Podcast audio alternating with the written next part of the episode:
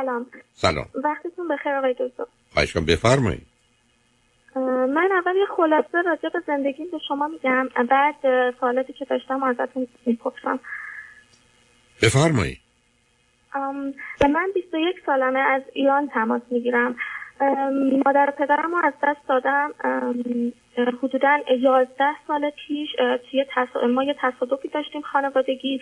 که توی اون تصادف مادرم و خواهر بزرگترم از دنیا میرن و من و خواهر وسطیم که حدودا دو سال از من بزرگتره و پدرم به شدت زخمی میشیم. جوری که من یه پام و کتفم و فکم میشکنه خواهرم دوتا پاش میشکنه پدرم یه زانوش و یه سمت لگنش و قفسه سینهش رو خلاصه به شدت آسیب می‌بینیم. اینو بگم که پدر من مجموع جنگی 70 درصد بود. یعنی از قبل از تصادف مشکل ناتوانی جسمی هم داشتن و قطع نخوا بودن. ببخش عزیزم. یه سوال برام فقط از سر پرسش کن چی پشت فرمون بود؟ مادرم. بعد اینکه اینو فقط بگم که مادر من یه آدم عصبانی و خشمگینی بود. جوری که من وقتی یادم میاد بچه بودیم مادر پدرم خیلی با هم دعوا می‌کردن و مادرم ما رو کتک می‌زد. یعنی در واقع منو بیشتر چون این خواهر وسطیم سیپی خفیف داشت و چون مادرم بهش بیشتر توجه می‌کرد منو بیشتر مورد تنبیه قرار می‌داد. حالا بعد از این قضیه ما چون به مراقبت نیاز داشتیم اومدیم خونه پدر بزرگم یعنی پدر و مادر پدرم. و اینو بگم که ما با اینا قطع رابطه بودیم. به خاطر مشکلی که مادرم باشون داشت من بعد از تصادف اولین بار بود که اینا رو می‌دیدم. بعد مادر بزرگ من یه آدم به شدت مهرطلب قربانی و آسیب ای بود. جوری که تو این چند سالی که ما اونجا زندگی کردیم من و خواهرم خیلی اذیت شدیم. یعنی در واقع همه کارهایی که برامون کرده بودن و همش برامون می آوردن منت میذاشتن. یه جورایی هیچ وقت از سمت اونا پذیرفته نشده بودیم و من و خواهرم همیشه دلمون می‌خواست که یه اتاق مجزا داشته باشیم یا اصلا از اون از اون خونه بریم.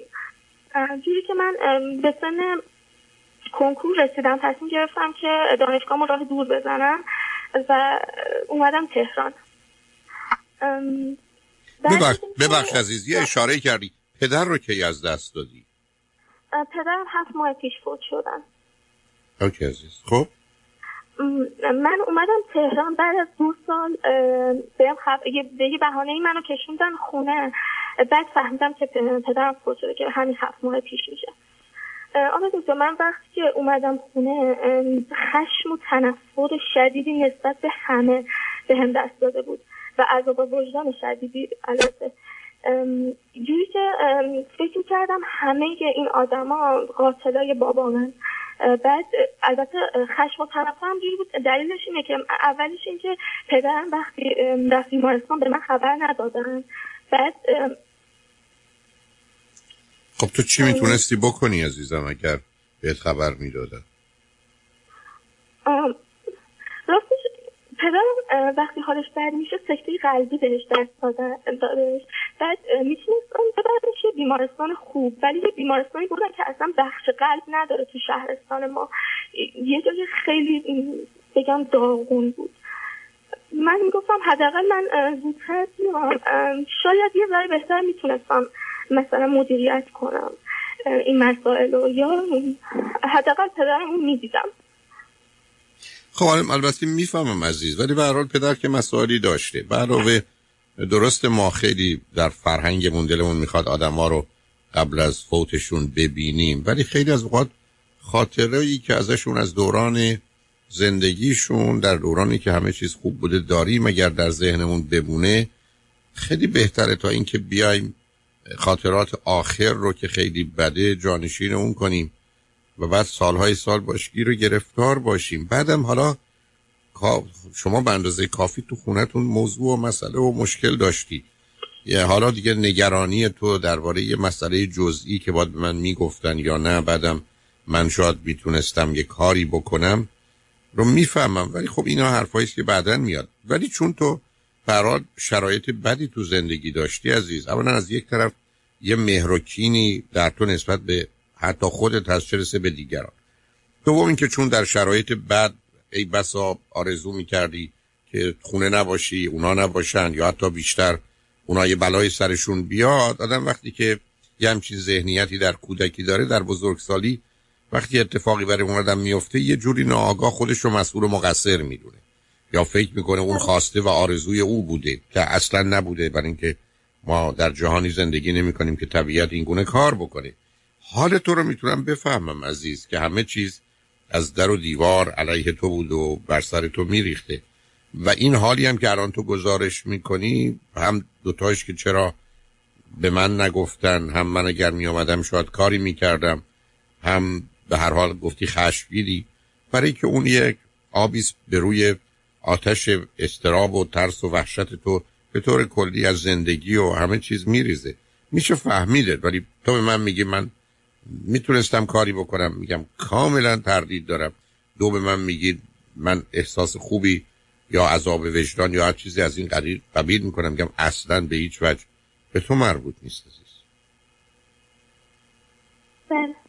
آقا این خشم و تنفری که من گفتم به دست داده بود جوری بود که توی مراسمات همه رو پس می‌زدم و شاید به ندرت اشکمم در میومد یه حالت خیلی بدی بهم دست داده بود و اینکه دلم می‌خواست خشمم رو بروز بدم فریاد بزنم. مثلا می‌خواستی چی بگی؟ سب کن سب کن. اگه می‌خواستی فریاد بزنی و فکر می‌کردی اشکالی نداره بقیه هم باش موافقن می‌خواستی چی بگی عزیز؟ هیچی فقط می‌خواستم خودم خالی کنم. نه می‌فهمم. خب همین من دارم میگم. یعنی واقعا چیزی نیست. آدم می‌تونه همینجوری پشت سر هم بد بیاره و یه جایی دیگه فکر کنه که ازن اصلا بیش از این و بدتر از این نمی‌تونه باشه.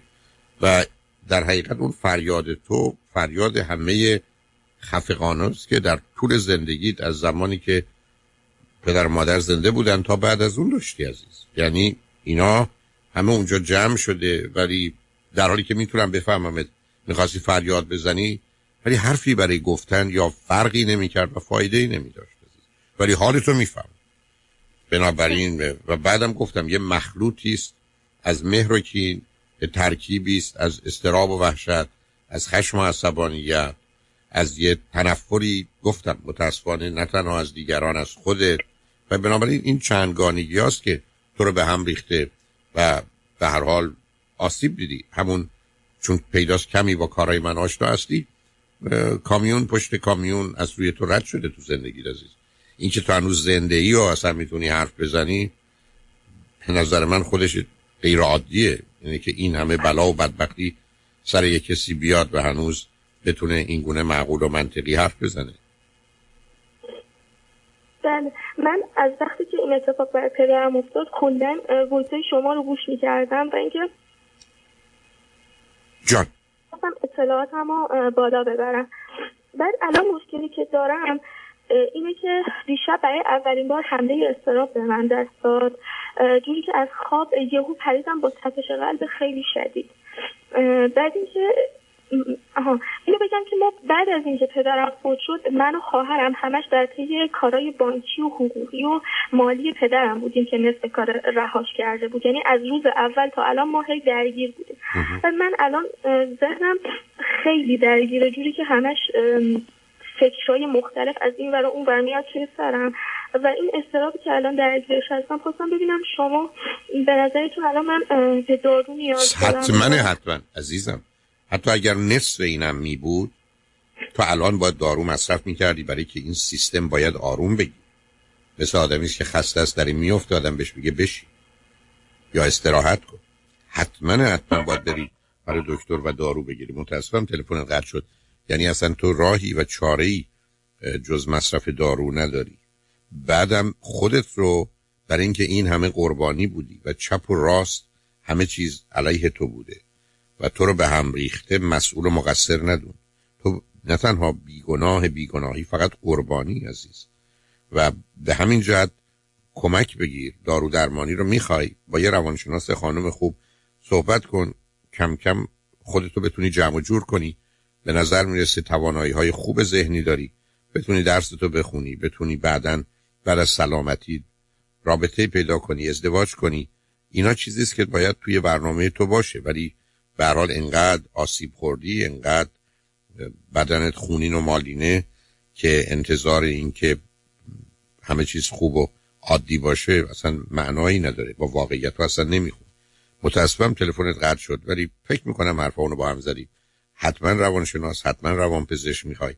و امیدوارم بتونن کمکت کنن که کمی آروم بگیری و به تدریج خودتو پیدا کنی. به حال این گذشته در گذشته و امید من این است که آینده خوب یا بهتری در انتظارت باشه. به حال خوشحال شدم با صحبت کردم عزیز.